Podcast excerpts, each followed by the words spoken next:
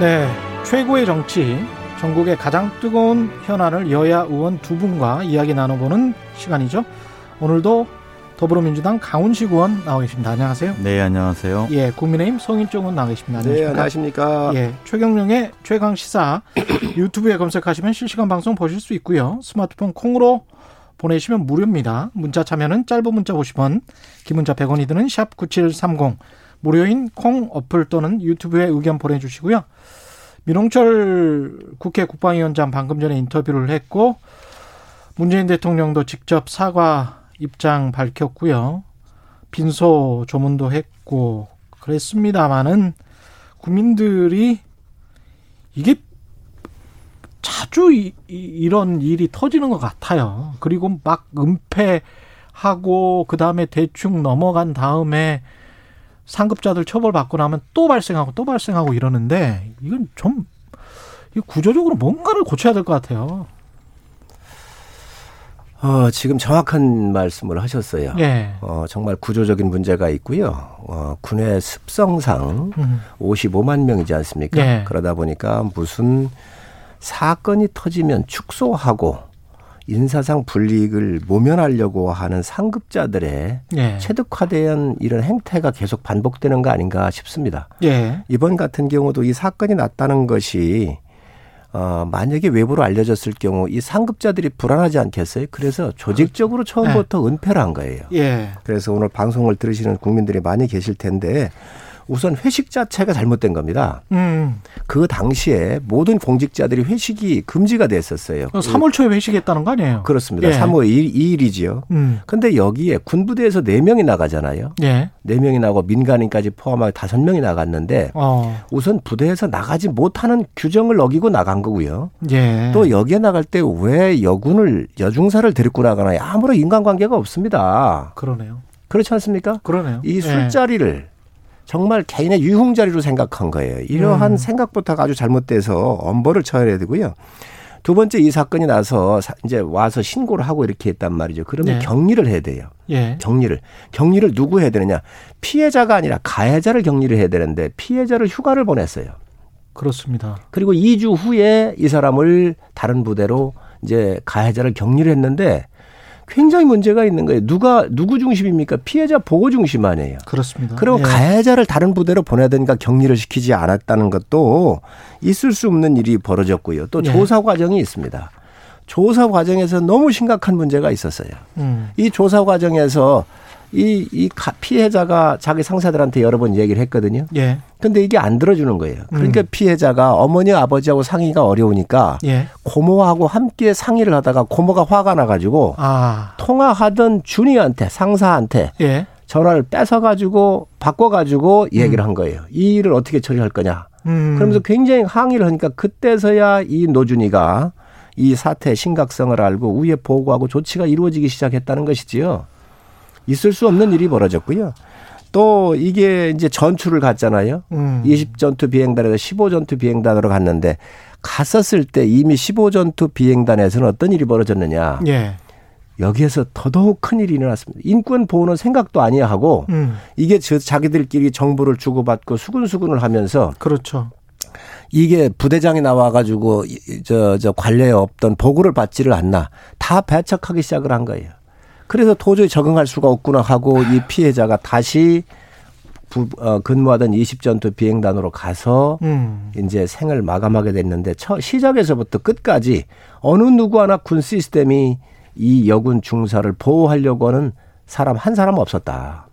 그리고 이 사건에 화나네요. 대해서 네. 이 사건에 대해서 정말로 국가는 뭐 했는지 군은 뭐 했는지 정말 국민들이 분노하지 않을 수 없습니다. 이 문제에 대해서 뭐 여야가 크게 다른 인식을 갖고 있는 건 아닌 것 같고요. 예. 어, 오히려 이렇게 위계 질서 또 폐쇄적인 문화 이런 것들이 구조적으로 이제 있는 게 군대인데 음. 이게 인권의 사각지대를 만든 거 아닌가 이런 생각이 듭니다. 그리고 예. 보통 우리가 인권 이야기하면 가장 낮은 자리에 인권이 보장돼야지만 사회 구성원 전반이 이제 좀 살아난다고 보면 이번 사건의 엄단에 대해서는 여야가 이견이 없을 거라고 보여지고요.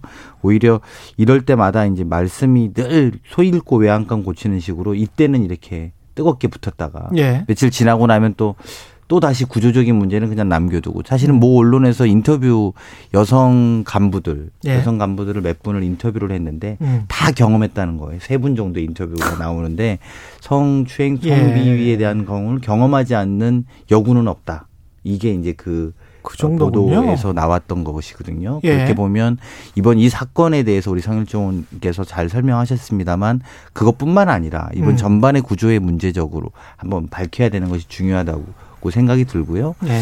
앞에서 이제 민홍철 의원 그 전화 인터뷰도 저희가 들었습니다만 이제 그렇게 보면은 실제로 사법 체계를 바꾸는 것, 즉 1심에서는 군의 문제로 하고 2심에서 네. 나오면 민간의 법을 재판을 받기 특히나 성추행, 성비위 또 중요한 궁범죄 같은 경우에 이제 문민화된 군이라고 한다고 하면 음. 사회적 시각과 같은 관점에서의 사법 체계로서 이 문제들을 좀 정리해 나갈 때 그들만의 리그에 있는 성비의 성추행 이런 것들이 만연되어 있는 것이 객관화될 수 있다. 그리고 또 그것이 국민의 눈높이에 맞출 수 있다는 생각이 들어서 그런 제도적인 개혁으로 좀 자리매김하기를 좀 바랍니다. 음. 제도적인 개혁을 하기 전에 우리의 제도에 문제가 없나부터 우리가 좀 되돌아봐야 될 것 같아요. 하나가 예. 빠졌는데 음. 어, 이 피해자가 이 신고가 이루어지고 그러니까 국선 변호사를 붙여줬단 말이죠. 예, 예. 해줬단 말이죠. 예. 국선 변호사가 31살짜리 남성이에요. 예. 31살짜리 남성이 뭐를 알겠습니까? 음. 이 법무관실에는 여성의 이 저 국선 변호인도 있어요. 여성이 피해를 당했으면 여성을 해드려야지 음. 어떻게 남성을 해드리나요? 그리고 이 국선 변호사도 국회에서 심각하게 문제가 될 텐데 예. 문제가 너무 심각합니다. 무슨 얘기냐? 3월 2일 날 사고가 났잖아요. 예. 이 여군 하사가 세상을 뜰 중사가 세상을 뜰 때까지 만나질 않았습니다. 직접 면담이 없었더라고요. 전화를 두 번인가 세 번밖에 안 했다는 거거든요. 음. 그래서 제가 군, 저 공군한테 보고 받을 때 물어봤어요. 음. 그러면 여군 중사가 세상을 뜨고 난 이후에 예. 몇 번이나 전화를 시도했는지 음. 일부러 안 받았는지 이런 거 조사했나 물어봤더니 그런 조사가 하나도 안 돼 있어요. 이게 있을 수 없는 거죠, 예. 정말로 있을 수 없는 일이 벌어졌고 변호인이 보호를 해줘야 됩니다. 그럼요. 그런데 변호인이 보호조차도 안 했어요. 전화도 음. 전화 두 번 하고 두 달 동안 뭐 한 거예요? 도대체 이 국가의 시스템이 말이죠. 군의 시스템이 이 상상할 상상을 할 수 없을 정도로 이, 이 망가져 있거나 음. 아니면 이런 이 예민한 사건에 대해서 관심조차 없다는 거예요. 음. 그리고 아버지께서 아마 피고 피해자의 아버님께서 전화를 하셨던 모양이지요. 예. 이렇게 해달라 그러니까 국선 음. 변호인께서 변호인이 그런 군에서 그런 일이 있을 수 있다 이렇게 대답을 했다는 거예요. 이거는 아버지의 말씀을 들은 이야기이기 군에서 그런 일이 있을 수 있다. 예, 이제 이제 이게 참 있을 수 없는 일이 벌어진 거죠. 아, 그래서 워딩은 살다 보면 있을 수 있는 일이다. 이런 식으로 표현해서 그래서 아, 정말로 이번 사건을 저희가 이렇게 겪고 보면서 이런 일이 아마 다반사로 그동안 군에서 있었을 거로 생각을 해요. 저도. 예. 그래서 이번 기회에 이런 것들을 완전히 쇄신하고 음. 발생을 하지 않도록 또 발생을 하면 군이 어떻게 이것을 대처하고 이 인권의 사각지대에 놓여지지 않도록 해야 되는지에 대해서 정말 자성을 하고 다시 한번 새로운 계기로 삼아야 한다고 생각을 합니다. 예. 다음 이슈로 넘어가기 전에 청취자분들 의견 좀 들려드리겠습니다. 청취자 2825님, 팔이 안으로 굽는다고 국선 변호사도 설마 하면서 가볍게 내몬 것 아닌가. 너무 안타깝고 화가 납니다. 청취자 5180님, 이번 사건 회유하고 뭉개려고 했던 군 간부들이 나중에 국립묘지 들어가나요?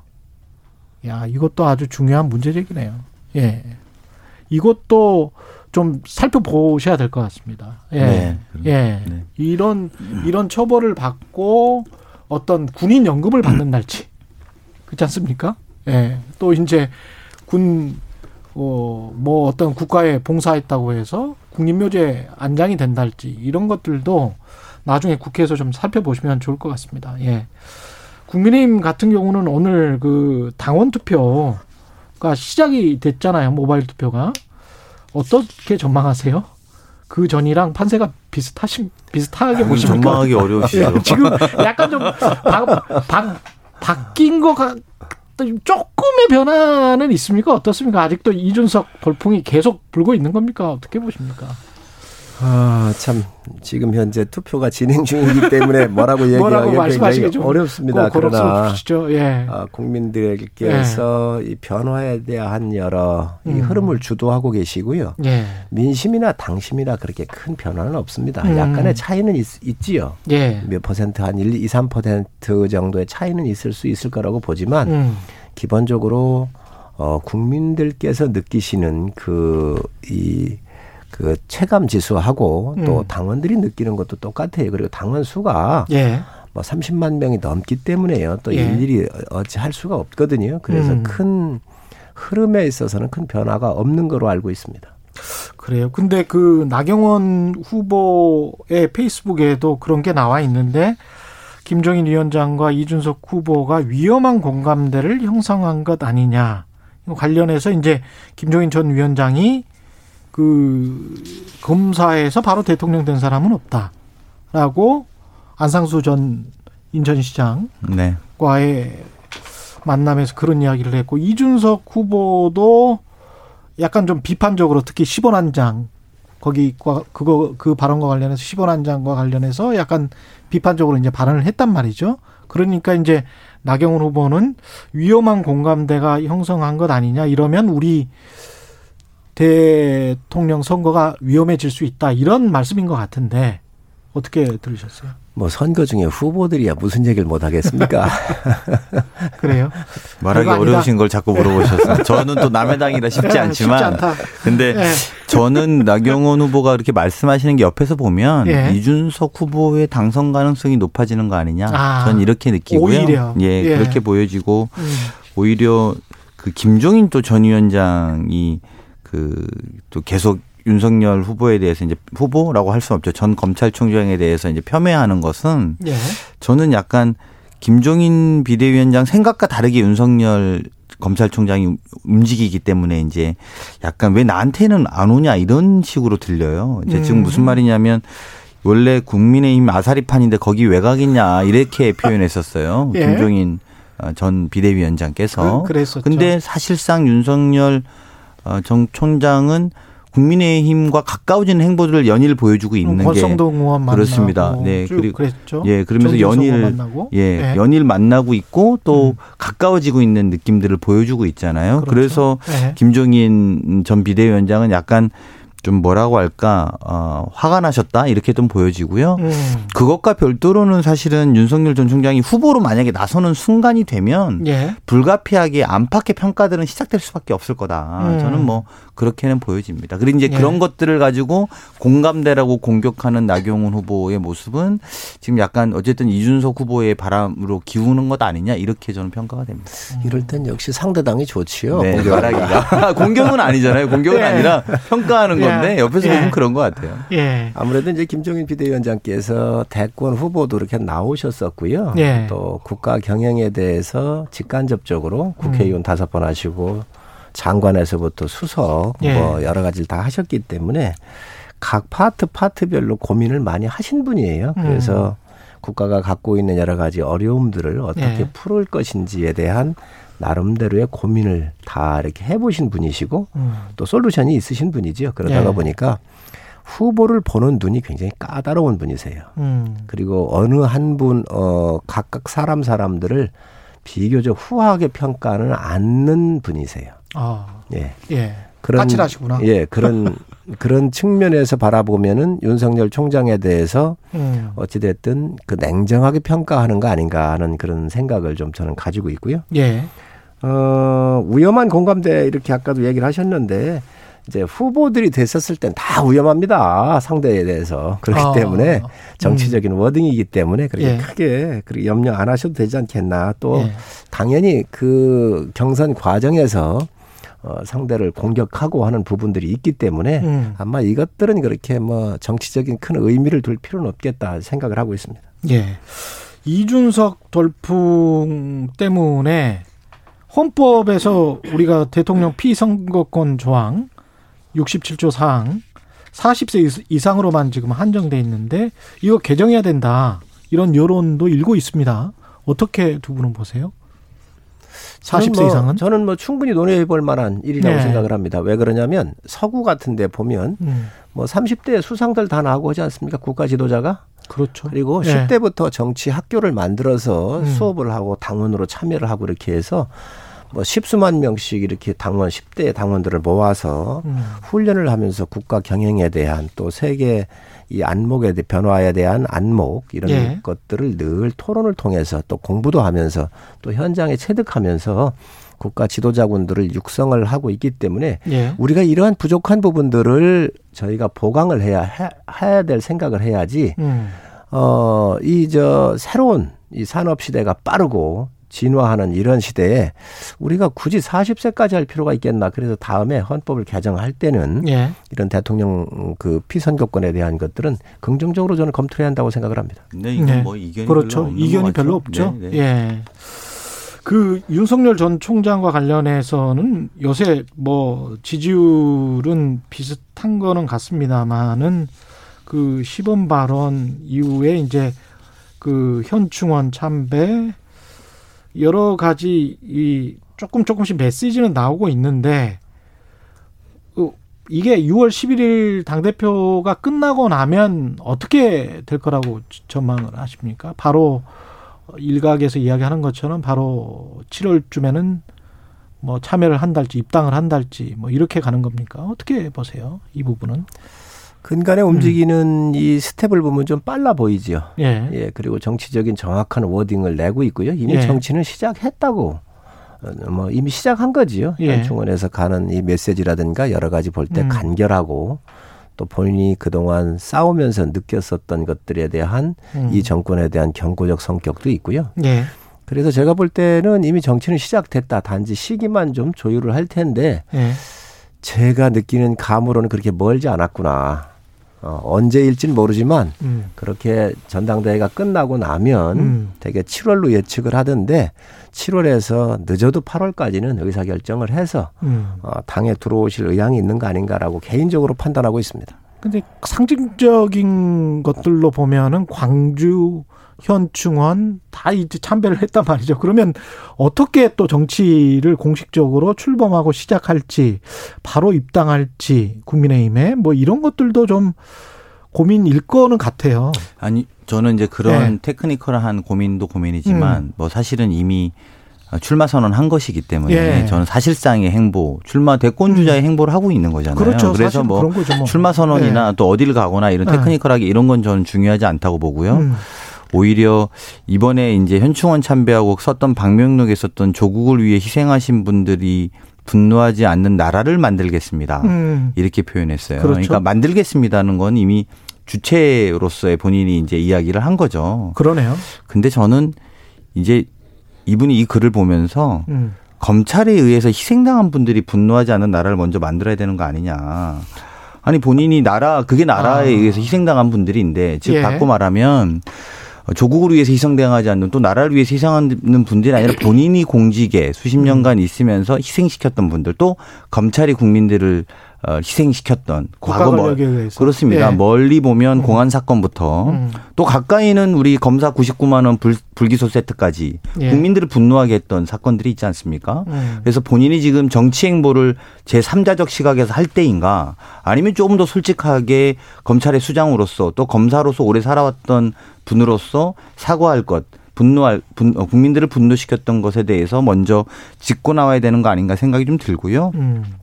그것을 제외하고 또 그것을 선행하지 않고 정치 행보하는 것에 대해서는 뭐 그냥 이미 시작됐고 또 음. 검증도 여야 할 것 없이 이제 시작할 수밖에 없는 형편이다. 그래서 예. 뭐 7월이고 8월이고 나올 수밖에 없는 시점이라고 보기 때문에 저는 어 오히려 이런 과정들을 좀 구체적으로 짚는 것이 본인에게 필요하지 않나 생각이 좀 듭니다. 조국을 위해 희생하신 분들이 분노하지 않는 나라를 만들겠습니다. 이렇게 얘기를 했는데 네. 굉장히 서늘한 여권에선 굉장히 서늘한 이런 메시지 아니었나 그리고 음. 참 준비를 잘했다라고 생각을 합니다. 예. 강 의원님께서 뭐 검찰에 의해서 희생된 사람들부터 이렇게 사과를 해야 될 거 아니냐 이렇게 얘기를 하셨는데 이건 이미 문무일 검찰총장 때 다 한 거예요. 음. 검찰총장은 개인적으로 하는 게 아니잖아요.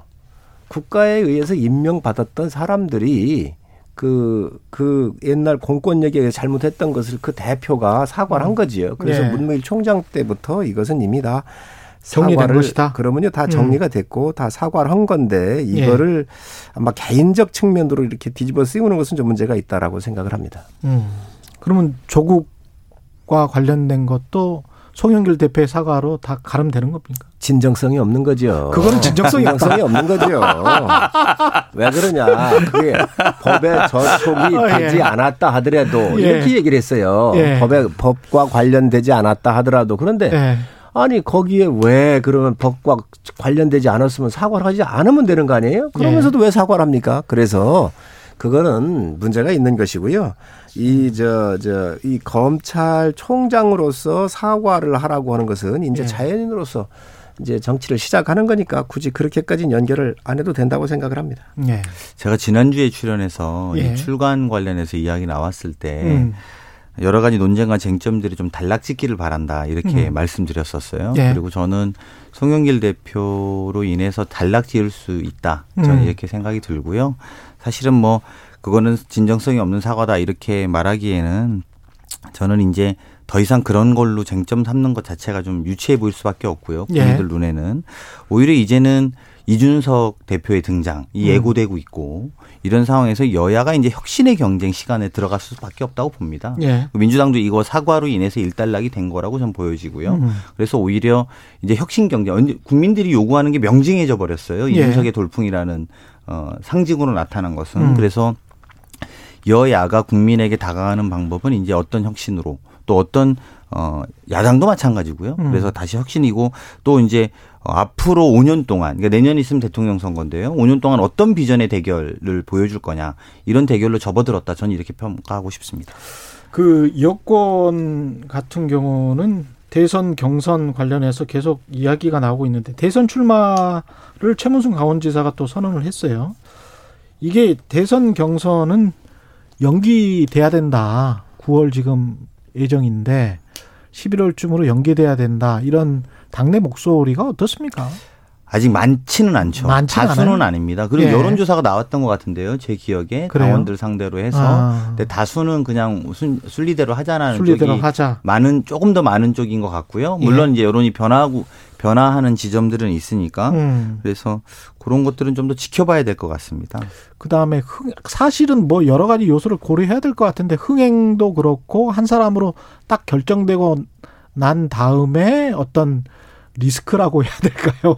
뭐 이런 것도 있을 것 같고 여권 입장에서도 좀 고민일 것 같아요. 그게 지금 예. 윤석열 총장이 잘 등장하지 않는 이유와 예. 또 우리 당이 연기하자는 이유가 같은 거거든요. 비슷한 것 같아요. 그렇습니다. 그러니까 윤석열 예. 총장이 등장하시면 이제 검증의 시간이 예. 될 수밖에 없으니까 예. 천천하게 시간을 끌고 있는 것과 예. 또 이제 민주당 일각에서도 그러면 이제 우리도 야당과 같이 맞춰서 하자라고 음. 하는 주장을 하는 것은 같은 이유죠. 근데 사실은 그런 유불리에 대한 평가도 중요해 보이고요. 사실은 예. 왜냐하면 그거를 뭐 온전하게 우리가 유불리와 상관없이 진행할 수 없는 문제이기 때문에 점검해봐야 될 요소는 뭐 다 많다 이렇게 생각이 듭니다. 예.